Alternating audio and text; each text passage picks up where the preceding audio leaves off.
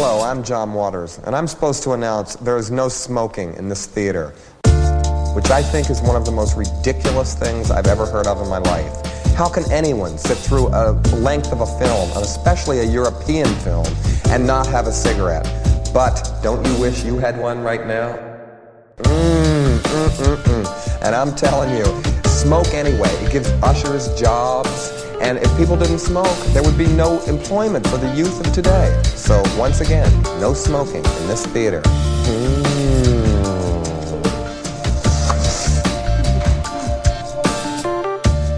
like mental memory here, and I no, I'm not doing this. No, I'm, not, I'm not doing this. Sorry, but I, I, me I, up, I, no. I just I just have to put down for posterity that I cannot imagine a thing I want less from my bidet than to mist my ass. like that's that's Who- against the purpose of the Who's thing. that? That's not doing anything for anyone. Exactly. It's not fixing any problems. What if you're what if you're ha- you had a, a rough night out and you're you're puking in the toilet and you need to clean yourself up? Sure, that Honestly, you that's go Go for for, the, you go for the gargle with the bidet, but that's that's you don't want that. That's going to shoot down your throat. It hits your little larynx, you know, and uh, you don't want that. So you My uh, little use larynx. the mist. Use the mist. I've been Larynx told my, my larynx is perfectly average. Thank you. Everyone says so. Size does not matter. Uh, okay. Thank you Trust very much for listening to Trylove. Uh, oh my god. Thank you very much for listening to Trylove, a literal roundtable podcast where we talk about movies we saw or people we met at the Trylon Cinema in Minneapolis, Minnesota. My name is Crushing it. Jason. You can go to trilove. dot- uh, You can go to trylon.org to get tickets Go to to any showing. trilove.org. This is We're slowly turning into a show where we just torture our producer slowly. Yeah, Is that and- slowly turning into that? I you feel know, like it's you been know that who's for you know whose name the turn. sound you know whose name the SoundCloud is billed to. Be careful there, guys. Uh, you can find tickets to any movie that shows at the Trylon at trylon.org. Not this one though, because we're recording late. Uh, you can find our podcast at Trylove Podcast on Twitter, and you can find the Trylon at Trylon Cinema. Uh, I am Jason, and I am about five minutes till nine in Paris, and you can find me at Nintendoofus. I'm Cody Narvison, currently in the first year of Forever, and you can find me on Twitter at Cody underscore BH. I literally always forget that we're going to do this bit every single time, and we've been doing it for weeks now. Uh, but I'm still going to do my best because no one is just anything. Uh, but I am just Harry Mack, and you can find me at Stocky Harry. Uh, I also forget about this bit. So we're like we're like fifty percent on this bit, but I am stranded in Porvenir, and uh, my name is Aaron. You can find me on Twitter at RB Please. Excellent. Everybody's doing this swimmingly. Uh, our movie for today is Sorcerer, a 1977 film in the ongoing William Friedkin series playing at the Trylon. And I think Aaron is going to tell us a little bit about what this movie is actually about. Yeah, Sorcerer, 1977, William Friedkin. Uh, it's an adaptation of. Okay, uh, Josh is how you pronounce that. Uh, George's, but French is Josh. Hmm. Uh, Josh Arnaud's novel, uh, The Wages of Fear. Uh, it is the second adaptation of The Wages of Fear. Um, some have considered uh, Sorcerer a remake of the film of the same name, the French film from the 1950s. Uh, Friedkin does dispute this. Um, summary. Let's go. Okay. Uh, an Irish American, a Frenchman, a Mexican, and a Palestinian go on the vacation of their lives to sunny Latin America. The weather is be- the weather is beautiful and the alcohol is flowing, but the trip turns out to be more than they can handle, and all they want is to go home. When a cross country road trip quickly turns from bad to worse. Uh, Uh, no. Okay. No. Okay. okay uh, no. This this Uh, movie mainly stars uh, Roy Scheider as Jackie Scanlon. He is one of a group of four men stuck in the remote Latin American village of Porvenir. They all have fled there, trying to escape various elements of their past. Um, they are given the opportunity to leave if they complete a job for a local uh, American oil company uh, to transport several incredibly dangerous and unstable crates of dynamite 200 miles across the country. Um, stars Roy Scheider as Jackie Scanlon, uh, Bruno Cremer, as Victor Manzon, uh, Francisco Rabal as Nilo, and Amidou as Kassem. Um, it was originally uh, critically panned and commercially uh, very unsuccessful, but Sorcerer is now considered a cult classic. My Thank you, Aaron. cover Did not go over well. All right. Uh, I thought it, I thought it was to- pretty funny. I'm going to strike it from the record, but yeah, uh, I'm not going to remove it from the audio. I'm just going to bleep it out like every individual word. But I'll give a quick run of what I thought about this movie and then hand off to you guys as I'm trying to impose some structure onto this podcast. Uh, I found this a very good movie. It's interesting to know that it was critically panned at the time because I would have assumed that it would have been one of those movies that came out that critics loved, but that audiences just didn't go see because it's a slog.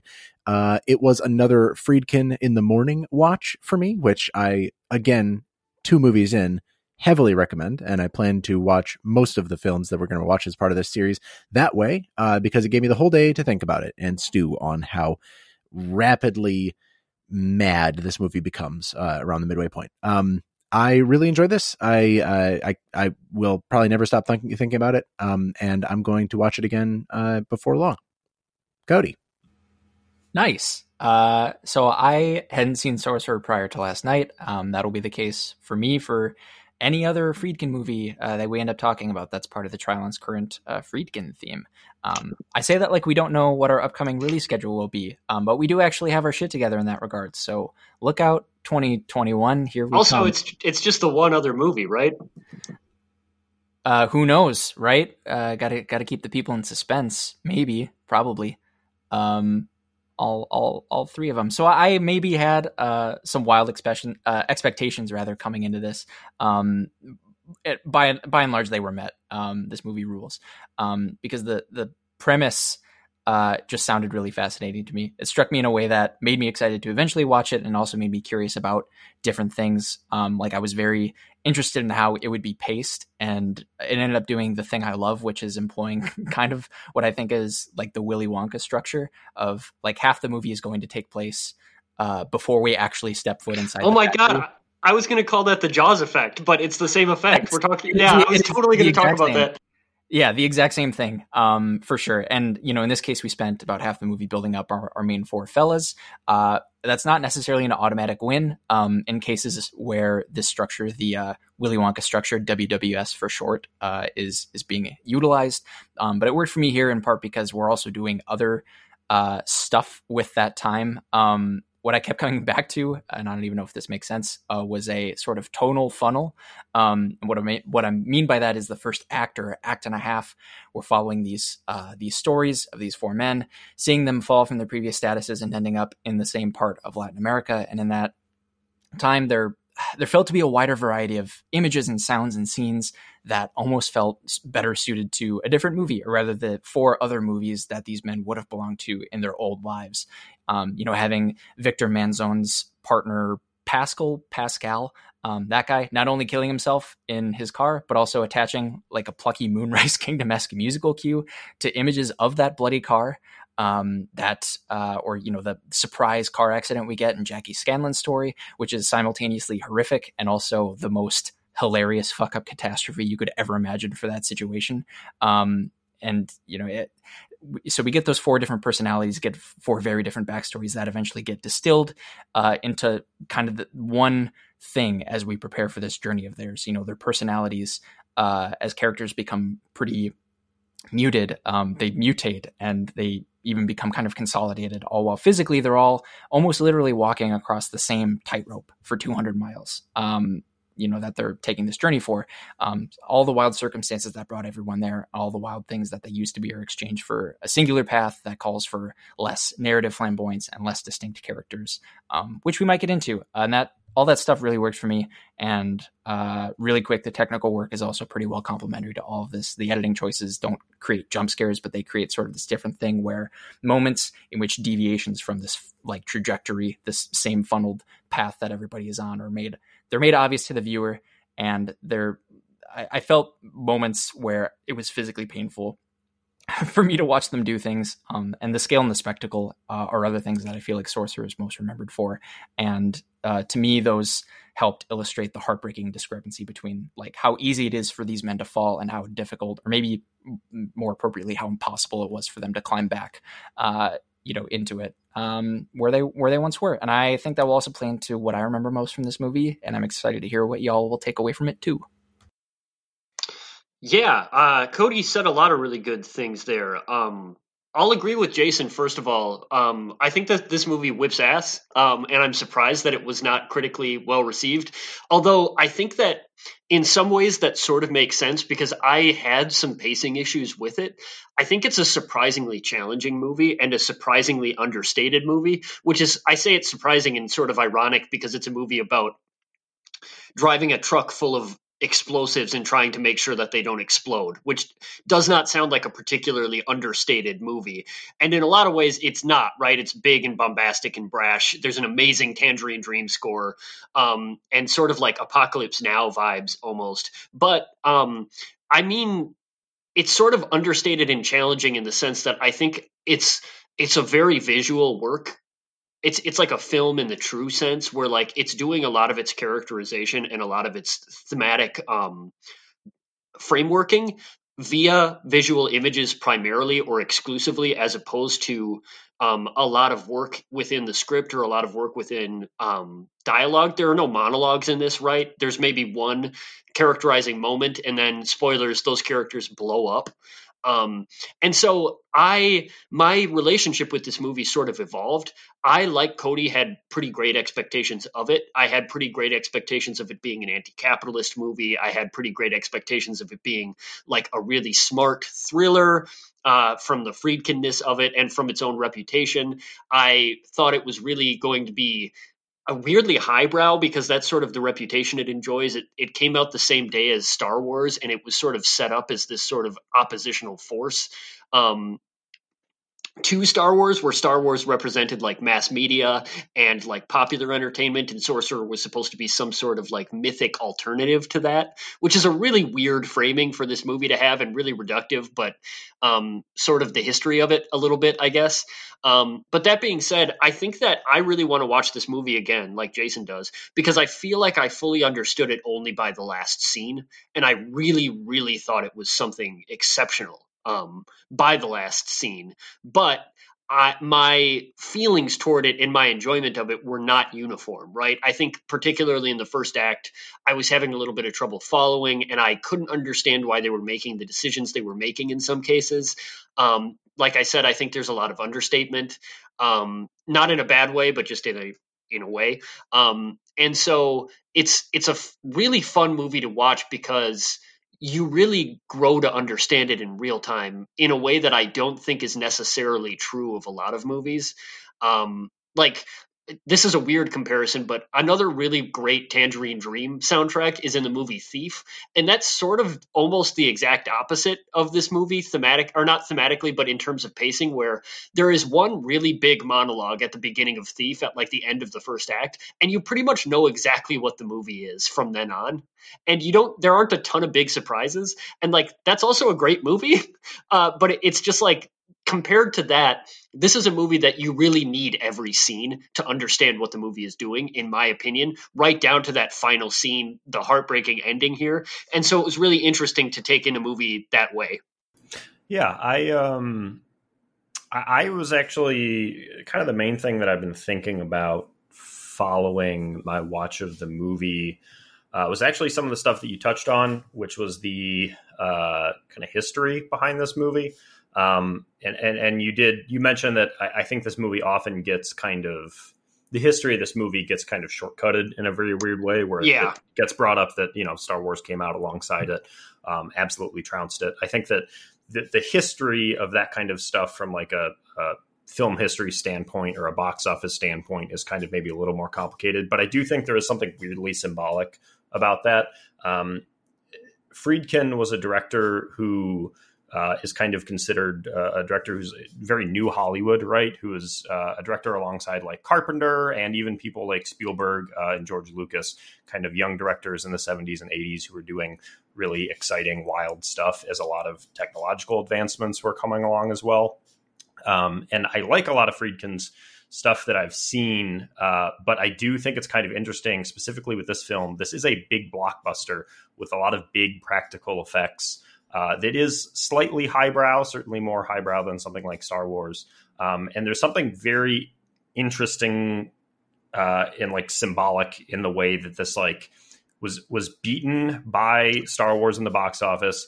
I'm uh, very interested in that. Yeah, Yeah, stars the lead of Jaws, right? Um, someone who Friedkin had worked with uh, previously on French Connection. Um, and I, I, don't know. I, I, kind of have this this this path mapped out between something like Jaws and Star Wars and blockbuster filmmaking right now. And it feels like this is kind of a uh, where Star Wars kind of fits in uh, on that trajectory. This movie feels like it's kind of out of place of it, that it doesn't really fit in with current blockbuster filmmaking in any way. Um, and I don't know, I, I, just keep thinking of it in that manner, and that there was a bunch of like auteurs or you know young filmmakers, auteurs with scare quotes around it because I don't want to get into that argument, who were doing all this really exciting stuff, and it's kind of led to where things are today, which uh, I'm a bit of a grump about, maybe. Um, but I think that watching this, it, it's very similar to something like The Thing, where I just think the practical effects are so amazing. Um, I'm so like amazed at the the the chances that this movie is taking uh, and the risks that it's going for. And it's like such a shame that it was like a blockbuster failure and a critical success. And I just can't stop thinking about is that some some sort of symbolic uh, uh, I don't know um, end of an era in a weird way.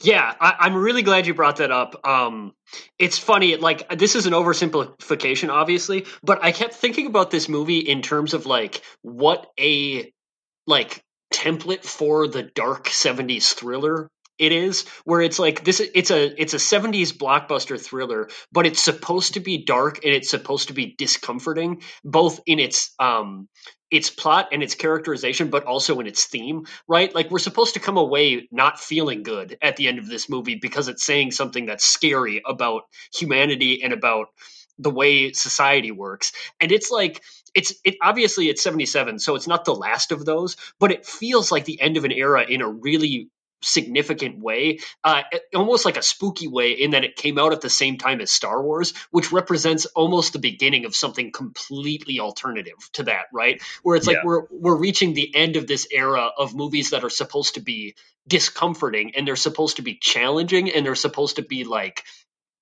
they're so they're supposed to have a real weight and a real sort of um, connection and something to say about the, the social and political and um, economic conditions that brought them about.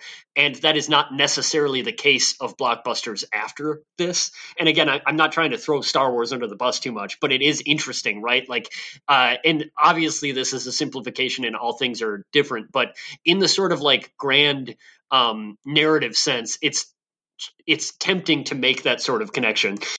Yeah, and I, I think the the devil's advocate that I am forced to play because I don't want to be ahistorical here is that you know e- even today, uh, you know, I think that this movie is in my mind, and I haven't looked up quotes from him about it, but this is uh, like undeniably a massive, massive uh, inspiration for George Miller. Like Mad Max Fury Road, take straight up takes so many moments out of this film. Uh, you know, and it seems like it's such a reference, and that is I think generally considered one of the smarter, more impressive, more practical recent blockbusters uh, that that does reference a lot of action films from the 70s and maybe even early 80s.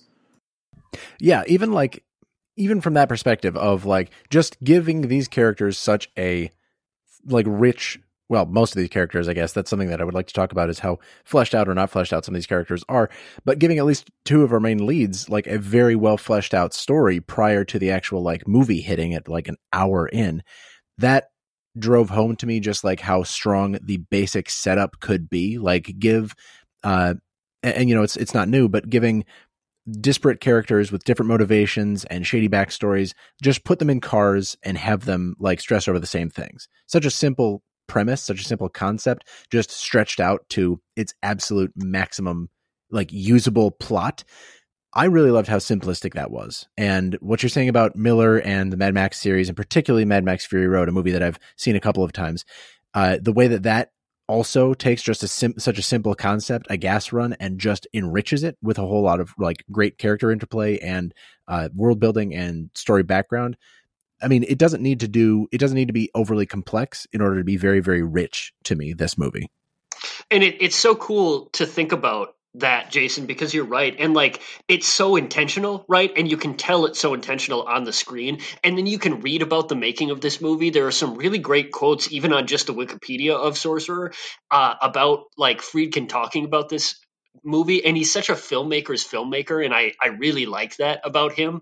But like he, he's talking about how like like okay the original premise of this movie was it was thematic like he had a theme first of all that he wanted to express where he's like I wanted to to create this world where there are a bunch of people who don't trust each other and they're at odds and they hate each other, but they have to cooperate. Otherwise, everything's going to explode because that's how I feel like the world is. And so what did he do? He put a bunch of different guys who hate each other in a truck that's going to explode. It's like it's brilliant, right? It's brilliant in how direct and how funny it is that that's how he got from point A to point B. Like that that's such an uh not to again use that that scary word, but that's in such an auteur's like methodology for filmmaking where it was just like I have this this idea, this concept I want to communicate, and I'm going to find a blockbuster way to do it, and I'm going to do it with this truck and these bunch of scary characters. It's like it's a it's a really great like filmmakers movie, right? It's such an it's an auteur's like approach. It feels like.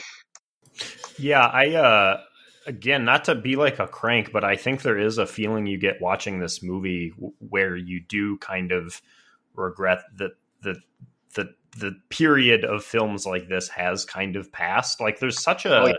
uh, character to this movie. I mean, we talked about how um, ugly, not in a bad way, but how like intentionally ugly the French Connection felt at times.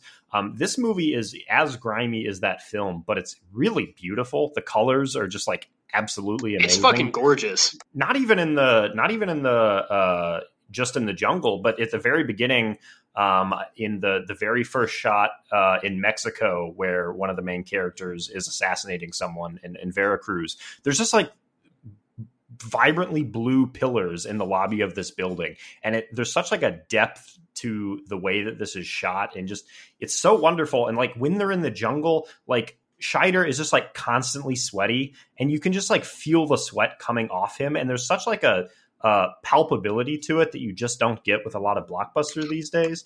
Um, and part of that's probably because the the shooting for this was like so long and drawn out and such like a big ordeal. Um, but there, you do kind of feel just like bummed out that there aren't more massive, you know, twenty five million dollar failures like this one. I guess.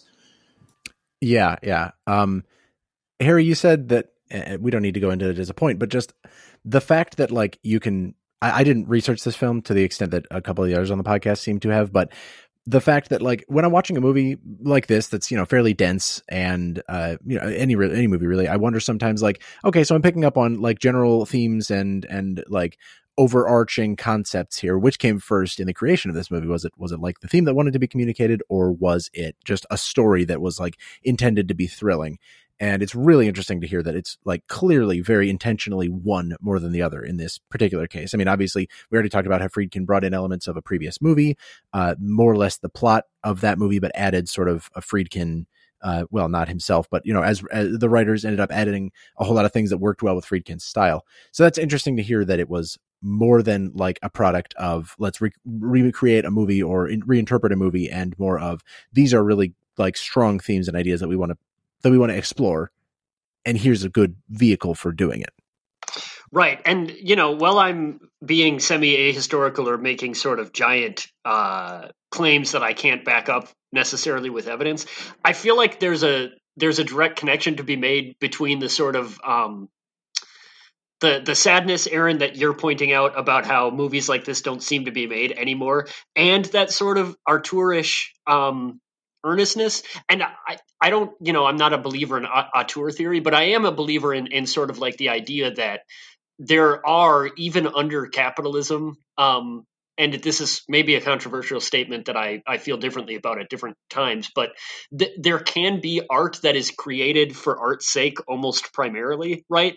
And it's like, this is a movie that strikes me as something that was made because Friedkin and the people around Friedkin really fucking wanted to make it and like really wanted to say something about uh, capitalism and what it's like to live with other people and what labor is and what working does to a human being and what working under a corporation or under a sort of like wage slavery does to a human being and how reliant we are on one another. Like all of those things feel like something that needed to be said by artists as opposed to something that needed to be said to make money for people which is like no offense right but like that's how a lot of movies feel even good movies right like i like uh last jedi a lot but like i am under no fucking illusions that Rian Johnson wanted to make that movie more badly than the studio wanted to make a trillion dollars off of it, right? It's like Star Wars doesn't get made because people are really, really passionate about it, even though people are really passionate about it. Star Wars gets made because studios want to make trillions of dollars. And then when an artist gets too uppity about actually communicating a vision, you bring in J.J. Abrams and you make it palatable for a mass audience so it can make as much money as possible again, right? And so, like, I think that that's that's the connection that I'm drawing is that like this movie feels like a movie that was made by people who actually were interested in what they were saying primarily, as opposed to making money primarily, which is good because this movie didn't make any money, which is maybe why these things don't exist anymore. that lines up really, really well.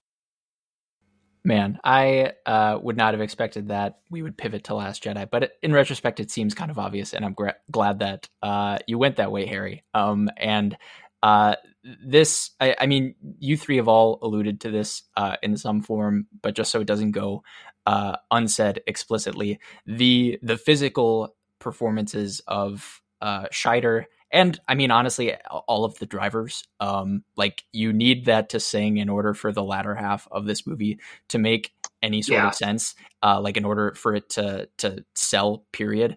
Um, the uh, express the expressiveness of uh, of them all like and and I like the makeup too the the wide-eyed you know dirty faces as you know they're crossing rickety bridges um like that like it was all you know I I thought overperformed but then also just like oh this is like adequately what I imagine somebody would be feeling when they're like rolling around in a bomb for however long they're doing it for. Um Roy Scheider uh in a swamp hacking blindly at branches is one of the most like humbling sad things i've ever seen in a movie or anywhere else. Just like knowing that like the road is going more like growing more and more futile at, you know as they progress.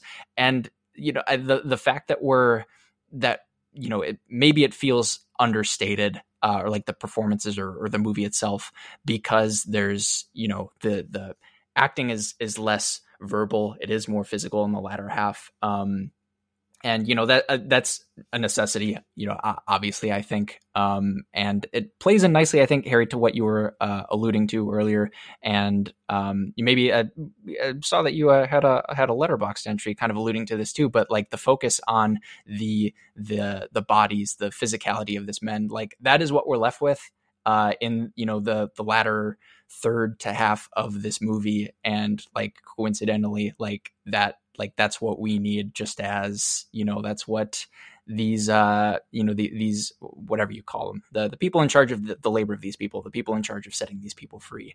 Um so yeah i don't know. I like that interplay. I did too. Um the moment that you're talking about was the moment I realized that I was watching like an incredibly good performance was when he suggests cutting down eight of the gigantic trees that are surrounding it's them. So good to make a new and like the more and more physical that movie or the performance gets from there, and you know it does. Uh, the harder and harder the very end hits. We can talk about that when we get to it, but like I've wondered for a moment to what natural end his sort of over the top almost insanity was going to like culminate and it it did by the end i think um harry yeah, very much so. I I'm not saying this to pat myself on the back, but while Charlie and I were watching this movie, uh, during that scene, I was like, "Holy shit, this is like some kind of a weird remake of The Treasure of the Sierra Madre." And then I looked up yes. and saw that uh, um, Roy Scheider's character, Jackie Scanlon, was modeled after Fred Dobbs from Treasure of the Sierra oh Madre. God. I, I feel like like Roy Scheider's performance was definitely taking cues from that because like I'm not saying that to say that like I knew what I was talking about. I just think that that's really like clear in Scheider's performance, and I think it's like a really, really brilliant performance because like like Cody, you said something really um great early, which is that these characters mutate and evolve. Like Roy Scheider by the end of this movie is straight up not the same man he was, right? He's like fucking transformed by his ordeals, like he just went through the heart of darkness. And like that is true of each of the characters uh, until the moment that they die, right? Is that like the, these are characters who were deterministically created by uh, unfair circumstances outside of their control, arguably, or their own greed or hubris or um, circumstances internally.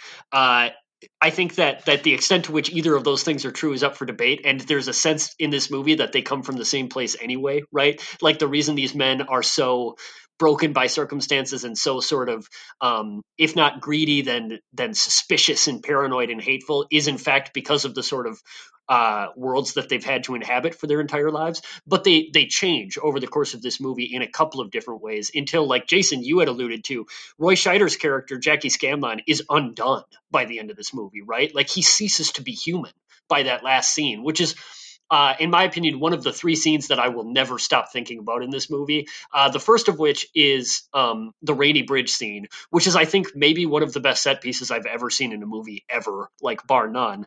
Um, and then the second one is when they blow up the tree with some of the nitroglycerin, because I think that that that uh, section is really um, thematically powerful and really sort of the climax focal point of, of the movie in terms of what it's saying in a lot of ways. And then finally, the hallucinatory sequence at the end when Scheider's alone in the truck. Those are just three of the most like bang and fucking scenes I've ever seen in a movie. I'm so glad that I got to see them.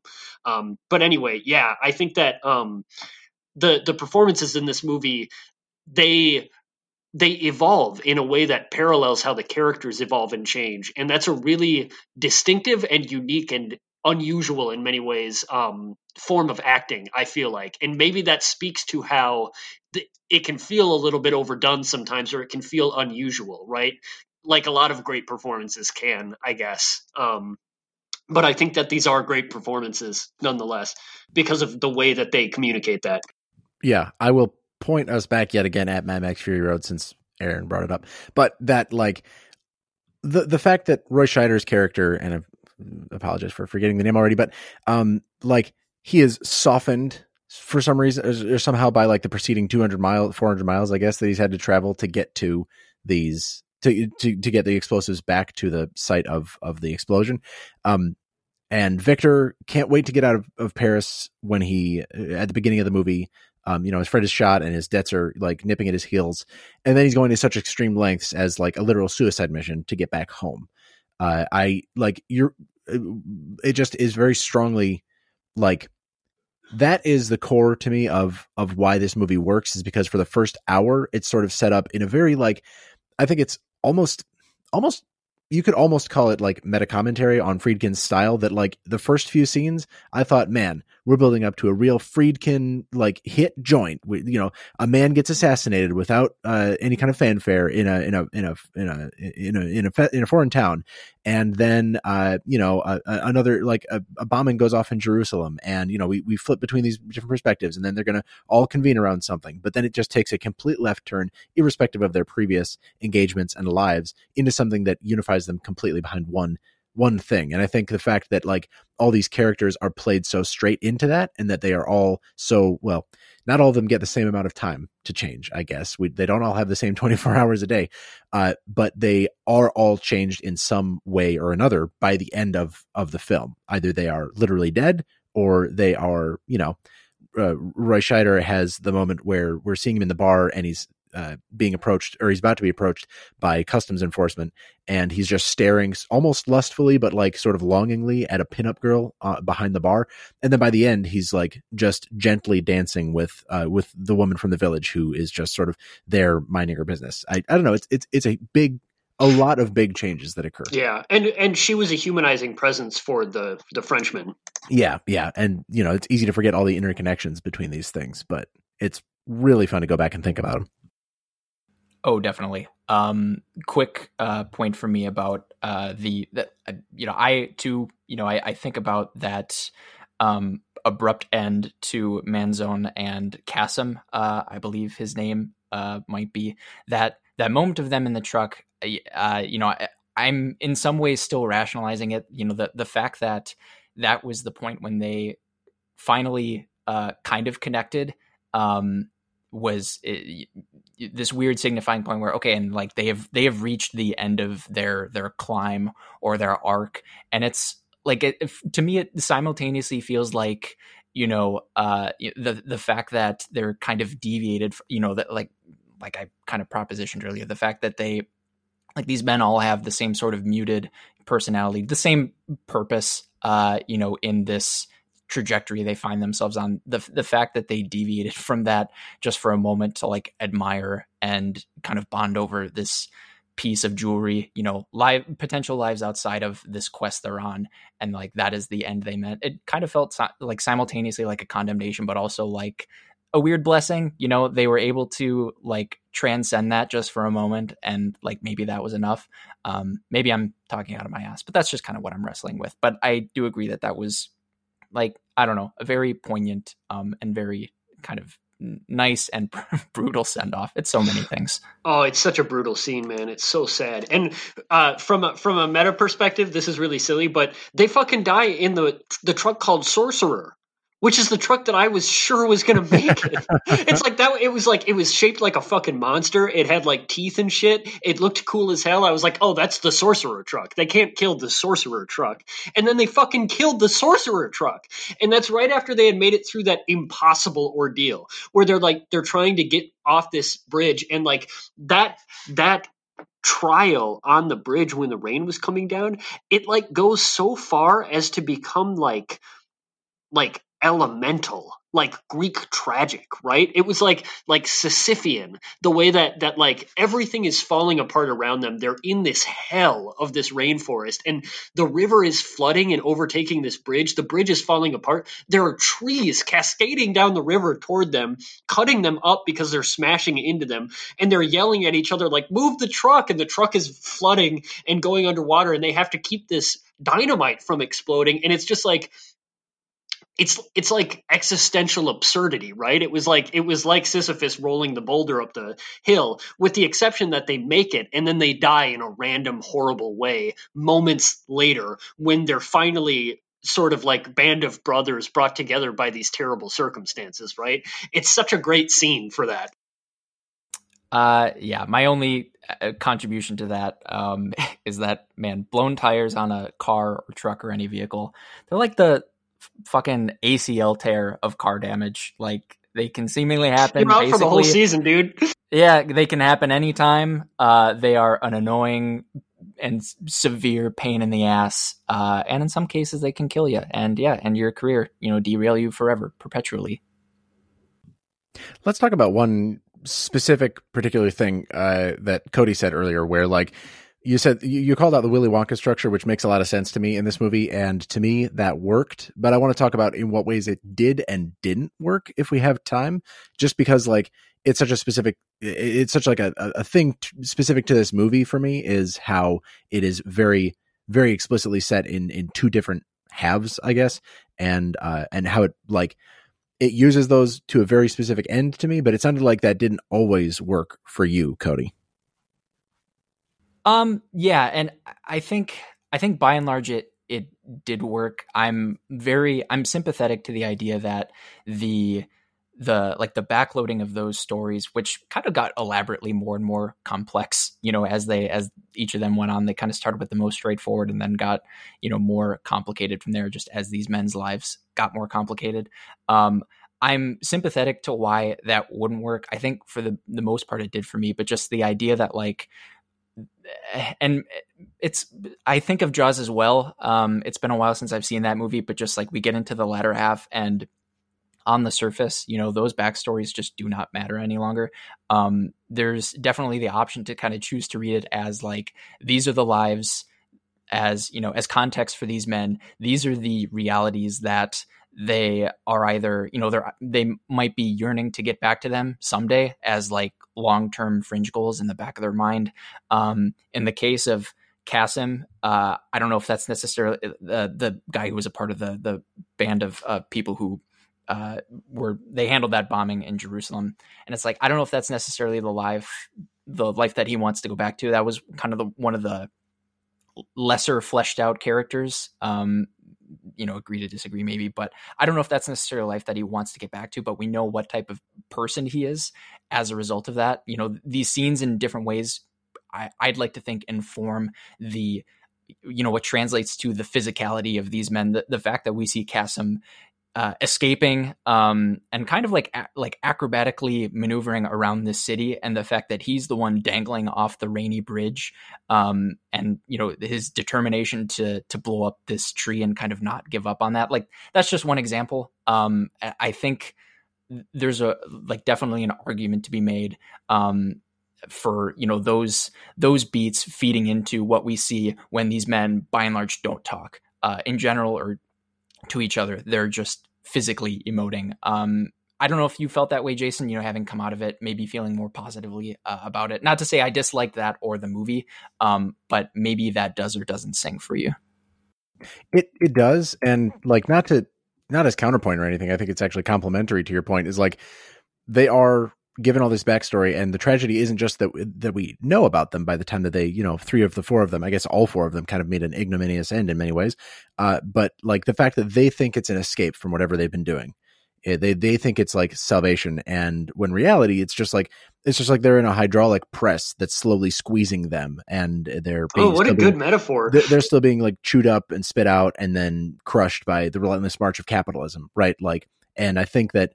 I don't know that any of them realize that or could realize that until Roy Scheider has his like schizophrenic break near the end and you know is finally somewhat evened out in the final scene but definitely like changed forever softened and you know obviously haunted still.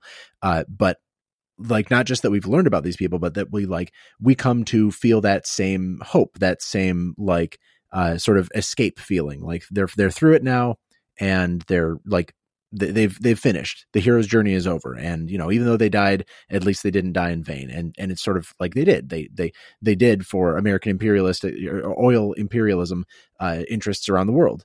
I, I think that is what like makes this movie sing to me is that like we do learn a lot about them and we know a lot about them. And it, sometimes it's in vain uh, but it is still like it still has purpose and it's uh like and the purpose is showing us how foolish anybody ever was to think that like this was a legitimate means of escape that they were ever not under the thumb of somebody bigger and with more resources. Yeah um you've spoken a lot to the lens that i read this movie through. First of all um i should speak to your um your first question about when the sort of act one didn't work for me which is that i actually i don't know that i thought that the characters were super well characterized but maybe I was I was so familiar with the framing that they inhabit in the first half of this movie that I was looking for something that it wasn't meant to convey, which is I was looking for the real like striking differences in personality and getting to know these characters, which we don't really because they're immediately crushed when they go to um, the oil working village, right? Which is of course the point, right? Is that um, they are reduced by the um, the rigors of their their capitalistic existence of of working for this oil company it it crushes them like you said like a hydraulic press into nothing. But there was a while there where i was like what was the point of all of that backstory if these characters aren't really like they don't really seem to be the focus you know what i mean? If if like we're not going to do something more with this. But that's what i was saying earlier about how like i understood the movie differently because we see these characters who have reached the end of their rope in one way or another, but they have created connections. They have created selfhood, right? De- Self determination. And they're forced to give that up in order to survive.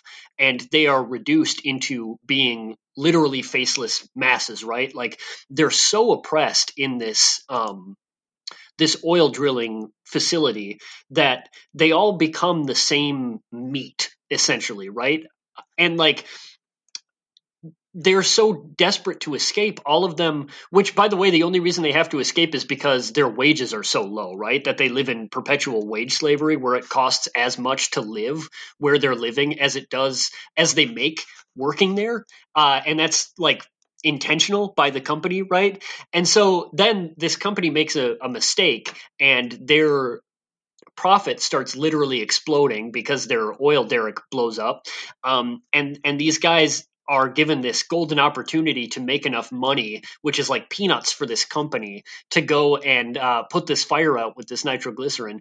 And along the way, through their shared sort of um, trial, they humanize one another and they become people again, right? Like we can see that happen in real time. The second act of this movie, the first act of this movie is about these characters losing their humanity, being forced to lose their humanity by the um, dehumanization of their work.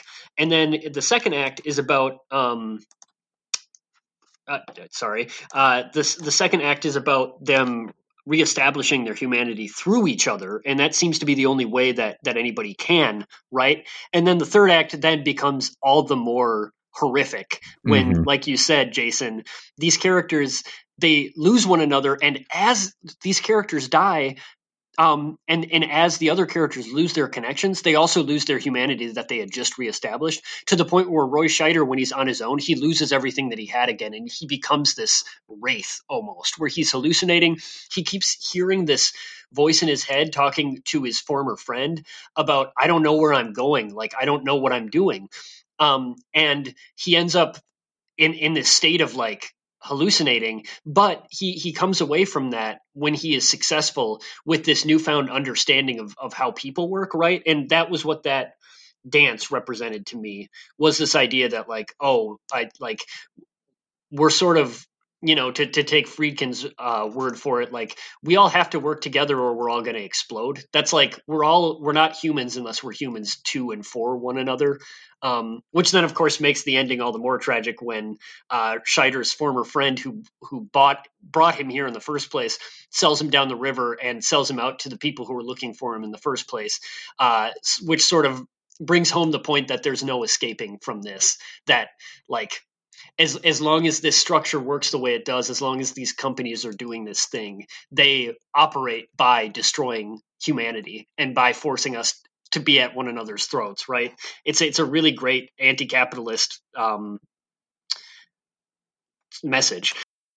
Yeah it it disempowers from action and it is the itself the product of that lack of action. It's it's like very very illuminating of the, of the sick cycle that it, that it itself creates. Um, I want to get into two like final big thoughts, uh, and then I'll, I'll toss it to the rest of the team just for final thoughts. But um, so Aaron, you mentioned all of the sort of history and the symbolism of this movie not really landing uh, critically or, or commercially back in the day. You know, trounced by Star Wars and uh, what I'm looking at the box office right now. Smokey and the Bandit, Close Encounters, Saturday Night Fever. It never really had a chance, right? But uh, what you said earlier about how the the history of the movie kind of it invaded what you were thinking about the movie. How did it change what you felt about the, the movie itself? I didn't do the same research, so I didn't really have that on my mind, but I'm interested about how that would have affected how you were seeing the movie itself as you were watching. Uh, how the the history of the film impacted. How just yeah, how just knowing like did you go in knowing sort of like contextually where it was placed and how it was thought of? Yeah, uh, I'm gonna be I'm gonna be real honest. I uh, I knew that it had released around the same time as Star Wars, and that Friedkin was kind of personally upset and kind of a lot of people blamed that on why it failed. Uh, I'm going to be honest. I thought this movie was about a sorcerer, man. Uh, I did not know what this movie. Yeah. Like I, I, I'd seen the the like the really amazing, got to be like maybe top 10 posters of all time. The movie poster for this. I it's mean, so fucking sick, dude. amazing. That's wall art. Put it on the fucking wall, frame that. It's amazing. Uh, it's all the, it's from Are the, you re- are you referencing the one of the bridge scene? Yes. Uh, okay, great, yeah. Right. And so I thought like, okay, this is some weird like maybe futuristic magic mix thing. I don't know what's going on with this. And then uh, a few days before, I was like, oh, let's look this up before I watch it. Um, I don't know how this this has just escaped my cultural uh, uh, memory here of like what I'd heard about this movie. Um, so I was surprised, I guess. Um, you know, I think this is a movie. Uh, I think part of it is it is not a very audience friendly film, and we've talked about it a little bit. But the the first I don't know, 20, 25 minutes of this movie. There's no English language at all. It's all uh, foreign languages, mostly French, I believe, uh, at the very beginning. Um, you know, we talked about the structure a little bit. Like this is just a really challenging blockbuster movie. Um, I think so, so, yeah. Yeah, I think that was kind of one thing that impacted uh, my watch kind of as I was going. I just kept believing, like, I honestly cannot believe that this was put out. Uh, but I guess I'm happy that it was. No, me too. Uh, I think I. It's interesting because the the first part of this movie, I would agree with you that it's like not a super audience friendly piece where it like it lingers and it's not clear like harry was saying like things are pretty confusing in the beginning because you're seeing four different things and you're not sure who's important like by the time that uh, martinez came back around sorry Kassem martinez they're under assumed names when they're in the south america but uh, by the time that he came back around i had a hard time remembering who he was or what part he had played in the sort of lead up in the in the preamble um, but by the end of the movie i would say that it's like incredibly audience friendly. I could imagine watching the last 56 minutes of this movie in a theater and just constantly like doing the oh and the and, and you know screaming and sort of reacting to what's going That's on. That's a good point. I and I and I loved that. Like again, I was watching by myself in the morning, so it wasn't quite the same experience, but like I could see that and really enjoy uh how that how that might play out um in, in a real world scenario. But like I guess that leads to a good point. My my last question is like, was there ever a point to which wait, I, I, saw some hands up, so I can I can throw it back before we lead to the next question. So, go ahead, Aaron. I was just going to say that the I think part of it is that opening with the four different uh, kind of storylines where before the characters kind of converge. Um, that was not in the original Wages of Fear. The original Wages mm-hmm. of Fear starts off in a, a, foreign village, and the characters are already there, and then it, it proceeds from there. I think the fact that the first uh, 30 40 minutes of this movie are all kind of separate from the the kind of marked second half uh, i think that's part of what adds to that feeling. Especially like if you go in knowing what this movie is basically going to end up being yeah, about. why are we in jerusalem? Why are right. we in france? What's going on? Um i was just going to say it's it it ends up being I don't know if this resonates necessarily audience friendly wise, but like it ends up by the end of the movie being such a clear like unified idea because the the central metaphor of the um, oil company and and the destruction that it wreaks on the environment and on the socio-political environment of the um, village and the country that they're in and the way that it wreaks havoc and destruction on these men's lives it like it really sings as a metaphor in a way that that explains and codifies all of the behavior in this series right down to like there's a there's a scene when the freedom fighters in the hills um, accost the main characters in the truck and they're going to kill them for supplies that they think they have. And you completely understand at a moment why they're doing that. And like even sympathize with them a little bit right? Like like these are these are the ostensible uh, sort of like antagonists in the sense that they're exactly in the way of our protagonists. But the movie sets up a, a, political reality where not only is it understandable that they're doing those things, but it also completely is sympathetic to the viewer. At least it was to me. And that recurs throughout, right? Like in retroactively, even you can understand sympathetically why all of these characters ended up where they did, even though they're all criminals, right? And you know, in in different ways, right? Like there's a literal murderer, there's a guy who is a, a terrorist bomber, um, who joins their team. But like this this movie is making the point that all of those reactions are reactions to the system that is still destroying the world, that is still literally digging up and destroying the world to so that it can um, redistribute the wealth to the few right? Like literally the metaphor in this movie is that there is an there was oil that was sucking wealth out of the ground. Now it's sucking fire out of the ground and it's destroying everything. And how do we react? Oh we're going to pay these guys peanuts so that they can kill themselves to go put it out on our behalf right? And it's not going to cost us anything except for a few lives. And what like what do these matter? These people aren't anyone right? And so like it's really interesting that like i think that this movie makes more sense the more you watch it because every single time uh a character's characterization comes to light, it makes more sense of the entire sort of polemic idea of what this movie is trying to say.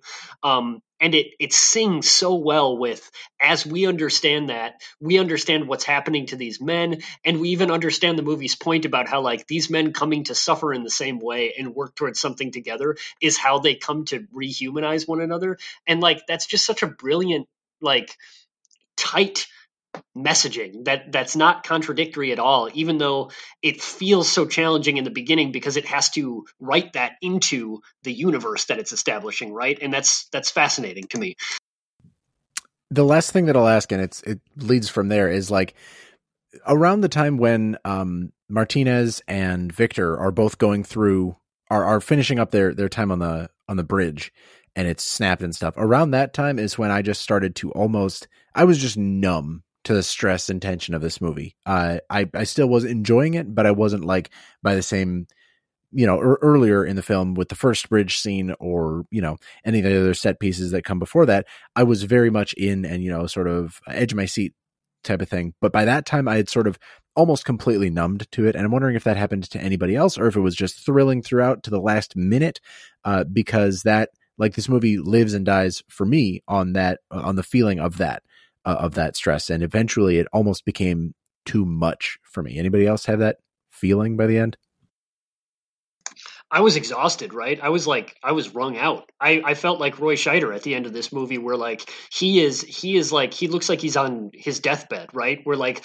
they keep telling him like, oh, you did a great job, you're a great driver, and he's saying like, not anymore, and it's like he's not human anymore. It's like he like the the stress that he endured was so great that it it like it like hollowed him out. And I felt that way too, right? It's like by the time Scheider is hallucinating down there in the valley, it's like Jesus, like I'm I'm gonna die. it's it's like it's over. I'm I'm so exhausted by this. I can't even imagine, right? Uh, totally. I I don't know if I was necessarily numb in the same way. Um, just from my own experience in viewing this film, the the thrills uh, I guess like within each set piece and like moving from set piece to set piece were like different enough where I I felt like I was reacting different like the the the rainy bridge sequences were I got they got a different reaction from me than like the sequence where they're rigging the the tree to explode. Like that is maybe where it, it peaked for me because it's uh like con- like contrast to the the rainy bridges which were very like full of noise the tree explosion was uh like pretty well silent in comparison um and there was a lot of like cross cutting between like the the other men rolling their trucks back and uh Kassem, I believe, who is who is rigging the explosion in the first place. There was a moment where he pierces the box and it's like immediately after the piercing that they cut back oh, to like a to a truck zooming back. That was like what like how I described earlier, where it's like not quite a jump scare, but it's just like really good, smart editing. Um, that is like maybe like the if I had to pick a singular point where the thrills peaked for me, obviously I was still well engaged through the rest of the movie, but I think that specifically is the point where I was like, like I am most on edge right now, probably. Friedkin also doesn't show the end of the the bridge sequence in the rain. He he cuts away before the truck gets over. Yeah, yeah. yeah. that's right. Yep. Okay, but he, it's like a very anti uh, way that you'd you'd shoot a set piece like that, where he's like, "You're not even getting the relief at the end of this. Like we're we're just going mm-hmm. to attention." And that led me to when they showed up at the at the fallen tree after uh, after Roy and and the killer are are trying to confront it. I thought that they had lost their truck. I thought that it had just fallen down the river and not exploded or something. Like that level of uncertainty. I thought they just like wandered their way through the woods. I don't know. It, it was like really, really good and really kept me on my toes throughout the whole thing. Um, Charlie watched this with me. Shout outs to Charlie. She decided early this morning that she didn't want to come on the pod. That's fine. It's fine. I'm not mad about it. Um, but she did say that uh, she wondered if the reason why, especially the first act, does such a good job of of establishing how fucking gruesome this movie is going to be because it's like this is a fucking gory movie. Like you see a guy uh, content warning for suicide. You see a guy kill himself and you see the exit wound right and like the the roy scheider um jackie scanlon car chase scene it is very very gory by the end of it and that persists throughout this movie like this is a it's a bloody movie it, in in a lot of ways it feels like a horror movie like literally, right? Both in terms of its obsession with bodies and in terms of what it shows and doesn't show. And like you said, Cody, there's like there's almost horror editing to this. And Friedkin was sort of a horror um make like filmmaker and so it makes a lot of sense but yeah that's just like one other thing that really works for me about this movie is that it like it feels different from a lot of like what you would traditionally think of as blockbusters because it's so gritty right? Like and like legitimately like gritty and like slimy and um and and like grimy i guess. Um and aaron you brought that up a little bit but like even in the editing it feels that way definitely um slimy is such a good descriptor for that um and it's easy yeah to forget that uh friedkin uh directs horror he directed one of the best horror films of all time. Uh, that I, I, love The Exorcist, and that's even something that I forget uh, from time to time that he made that movie. I think that right. we've um, are we, we've reached our destination here. Uh, I think we are. I think it's that been we've, a long and perilous our trucks journey. as far as they can go. I like most of us have died. These podcasts are just we're just road trips to get to the real destination, which is Cody giving us his Noteys. That's right. Uh, Every one more time, time I think it, the real destination is that we have finally reached Cody's Noteys. Cody's wow. Wow, that Jason, was awful. What, was what happened? Listen, let's do it again. 100% in sync on my end. All right, we're going to do it one more time. Cody's, Cody's Noteys.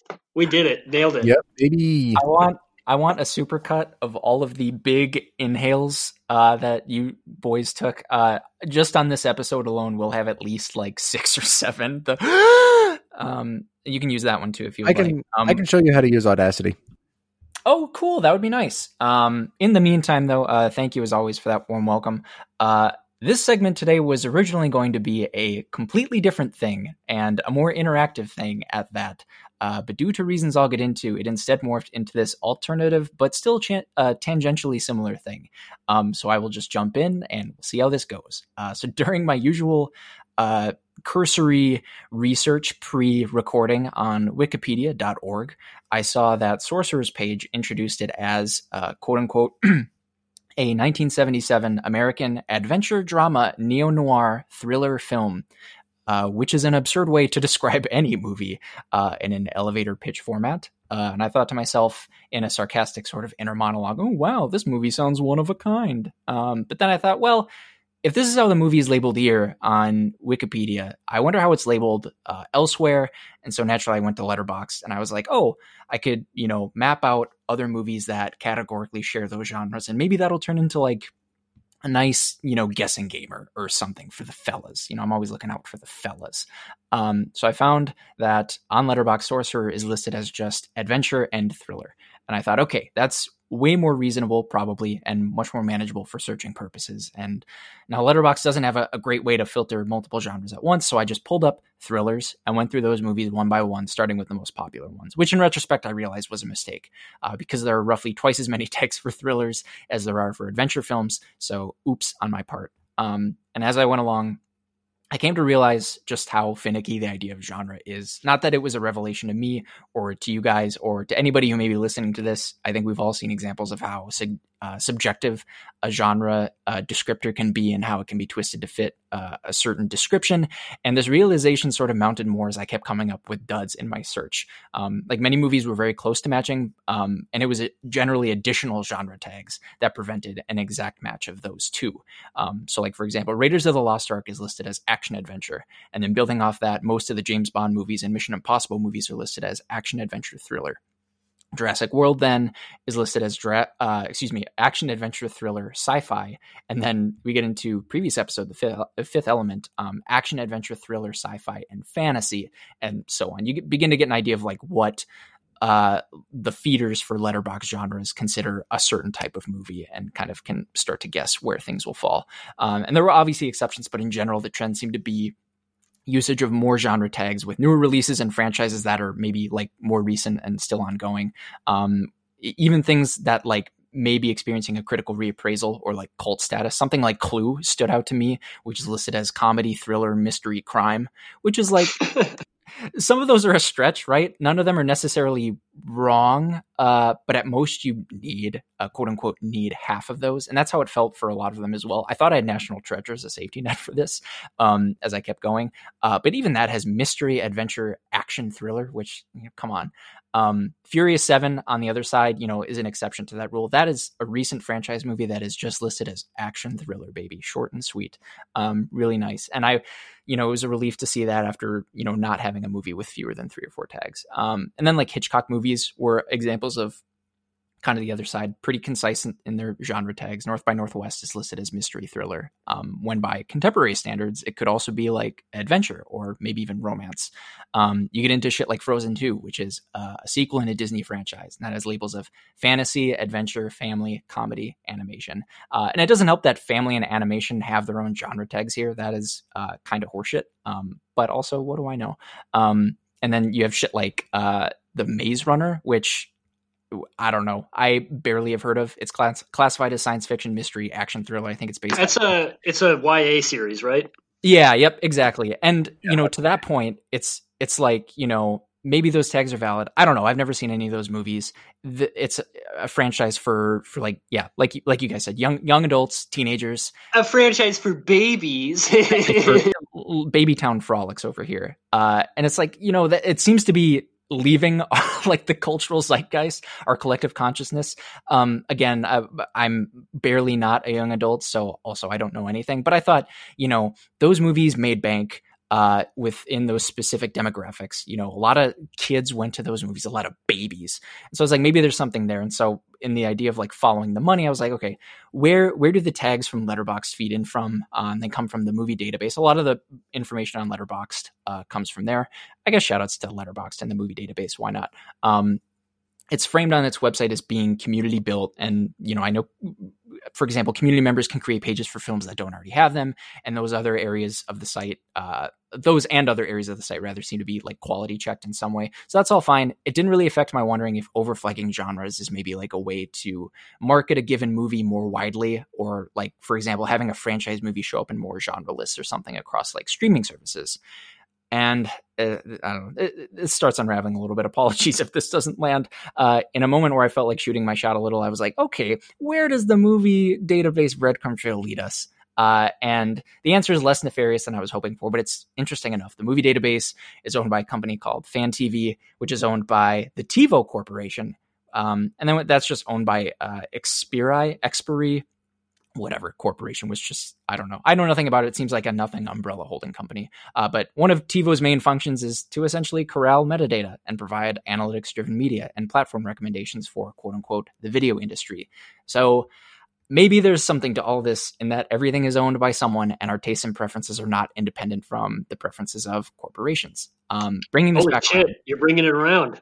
I'm bringing I it around. It bringing it around town. Uh, my original intent was to find genre matches for Sorcerer, um, as I initially said 28 minutes ago. Uh, it was a while ago, and to a point, I was like, please just give me one. I'm not finding anything. I will take one fucking movie whose genre those.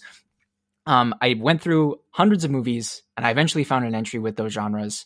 Uh, do y'all want to know the most popular movie on Letterboxd whose genre tags are verbatim adventure and thriller? Um, do any of you have a guess as to what that might be? Hmm. How do you rank these guesses? Like the person who gets the year closest? Uh, I'm trying to turn this into a competition. um, sure. Uh, yeah, I mean, uh, if if yeah, if we can go by release year, um, if any of you get it, I think you would just win. You know the the you know the year 2020. But okay, if if anybody has a guess, adventure and thriller. It's both it's adventure it's, and thriller. It's both adventure and thriller, and only adventure and thriller only adventure and thriller the most okay. the most logged movie on letterboxd with those tags. Oh god. Hmm. See i was gonna say silence uh, of the lambs before the only tags came in because right. i know that's got to have horror as well. I'm yeah i'm warrior. pretty sure it did. Road warrior that's my guess. Mm. road warrior's your guess. Mm, i'll say beyond road thunderdome. Road warrior but I don't beyond thunderdome. that's adventure thriller I just try to think what's a movie kind of like. That's a no. That's a good guess. Thank you. It's clearly not it from Cody's uh, reaction, but well, I don't know. I only have one type of reaction, and it's usually dismissive to to everything. So I think you're still in the clear. Any other any other guesses out there? Jason, you guess Beyond Thunderdome. I guess Beyond Thunderdome because I have no. oh, I didn't real hear that. Sorry. That's That's sort okay. of a Price is Right. Fucking. Yeah, of course. Yep, Our yep. Yeah. If it's any of the other Mad Maxes, I This is Why how would I it, win. it would be it would be Fury Road, if anything. Also, by the way, I I a hundred percent think that Fury Road has been Go logged Fury on Road. Letterboxd more than. Um, I'm not going to go Fury Road. I'm not a fucking coward. No. Um, I'm going to go with uh, Casino Royale. Casino Royale. Um, so uh, none of those are correct. All of those are great guesses. Oh. Um, I think all of those are. Prob- uh, I I came across all of those uh, at some point. The the most popular movie on Letterboxd whose genre tags are verbatim adventure and thriller. Maybe it's a trick question. It's Sorcerer. Uh, none of the hundreds Oh. before it, and none of What? the couple hundred following it. It is the only movie within like hundreds and hundreds of movie entries on Letterboxd that has only the tags adventure and thriller. I didn't know um, Cody could do a trick question. I was not aware for Cody's. Well, did he did he use the word such- other? Like what other movie, or did he just say what movie? Because yeah, I'll have to go back And and check. the bet. I never did. I got I got my ass covered. All right, Don't worry. Check the all tapes. right, all right, Um. So and, But, and but if you if, if you if you said something that even sounds like other Cody, we're coming for your ass. fair enough. I've been tricked. Carry on, my Uh, nervous son. Holy shit. Um, Pretty good. to to to tie a bow on this and to get us the fuck out of here. Um, in that way, I guess my initial query was answered. Sorcerer is in fact very unique uh, in its genre labels, right? Um, at least to this one vessel, and in a way that maybe I wasn't expecting. Um, I suppose a better conclusion to all this would be genres are made up and they ultimately don't matter. My hunch is that as a tool in our current reality, uh, the most common use for genres is exploiting and manipulating consumers of not just media, but also pretty much anything. Um, uh, to bring in sports for a second, because this uh, podcast could be a little bit longer, um, and sports is how I relate to most things. I know I've made this comparison in different discussions off the pod, but modern NBA basketball is inspe- experiencing a sort of transition to something that's referred to as positionless basketball, and that you don't have a point guard or a small forward or a center on the court. Rather, you have a group of players whose wide variety of abilities and traits overlap into multiple different positions so that there's flexibility and hopefully you get a better end result, you know, at the end of it all than you would have otherwise. Maybe there's some benefit to instead of itemizing what any one movie brings to the table genre wise, just recognizing and accepting the fact that uh, films are and can be many different things, and may we may be better off leaving them to be genreless, uh, you know, something like that. Um, float that into the zeitgeist. But yeah, anyway, that concludes my whatever the hell that was. That was Cody's Noteys, Cody. Woo! You can Oh, yeah, walk that's with your with your Cody and your noti held high. I've I've forgotten so much uh, in the time it took to vomit all of that out. Um, Hold on to your get some Noteys, everybody. time For next You're just you're just genres now. You're just the Internet Movie Database. what the oil company did to the Men in Sorcerer, IMDb has done to Cody. Flattened, I am- killed very past broken, in a cool, fun way. in a cool, fun way that can still hang out and chill. Uh, thank you very much for listening to Trylove. This has been our episode about Sorcerer. Uh, you can buy tickets to any other Trylon showing from this date out at trylon.org. And if you're not going to see the movie there, which we understand, you can see it at home, but try to give to the Trylon when you can. Uh, there's a lot of cool stuff there uh, and a lot of new offerings, including the Trylon, I forget, it's Trylon Club that was just announced. I need some Yeah, help. The Trylon Club. Trylon I believe I'm member number six. I believe Cody, are you member number four? Uh, that sounds right. We are two spaces apart, um, single digits though for sure. We're Wow. very Hell yeah! So In if you want to be floor. like the cool guys, me and Cody, the cool guys, uh, then you should join the Trylon Club because it's uh, it's cool. It's a great way to support the Trylon in a time when things are tough for everyone. Uh, but if you should and it's decide, cool. And it is cool, if you um if you should decide to go to the Trylon or anywhere else to watch a movie, uh, go ahead and put on a mask before going anywhere. Uh, do what you can. The weather is going to make it really hard to not propagate uh, a deadly virus, and it makes everything harder for everybody if you don't. So uh, wear your damn mask uh, if and when you go out. But if you're not going to, just watch the movie at home and toss the Trylon some money for putting it on. Uh, my name is Jason Daphnis. You can find me on Twitter at Nintendoofus. You can find our podcast at Trylove Podcast. You can find the Trylon at Trylon Cinema. bum bum bum bum sorcerer, and you can find me on Twitter at Cody underscore bh. Uh, I'm Harry. You can find me at Shiitake Harry. If you do go to the Trylon, uh, again, wear a mask, yeah. And if they still have a Sorcerer poster uh, for sale, uh, all of the posters at the Trylon are on sale. Not many people maybe know that, but they are. Um, if you could buy it for me and, and mail it to me, um, that would be so swell. I would really appreciate that. Um, I don't have a lot of space to put it up, so I won't be able to put it up right away. But I like that poster a whole bunch, and um, I would really appreciate it. So thank you, um, our listeners, for that. I Um, I will pay you five dollars above whatever Harry's paying you, and I have wall space for it. So Don't don't do that. Don't give it to Jason. He doesn't need it. Uh, I need it. So get in touch. My DMs are, I think, open. Uh, happy Thanksgiving. Uh, I am Aaron, and you can find me on Twitter at RB Please. I just have one thing to ask. May I have this dance?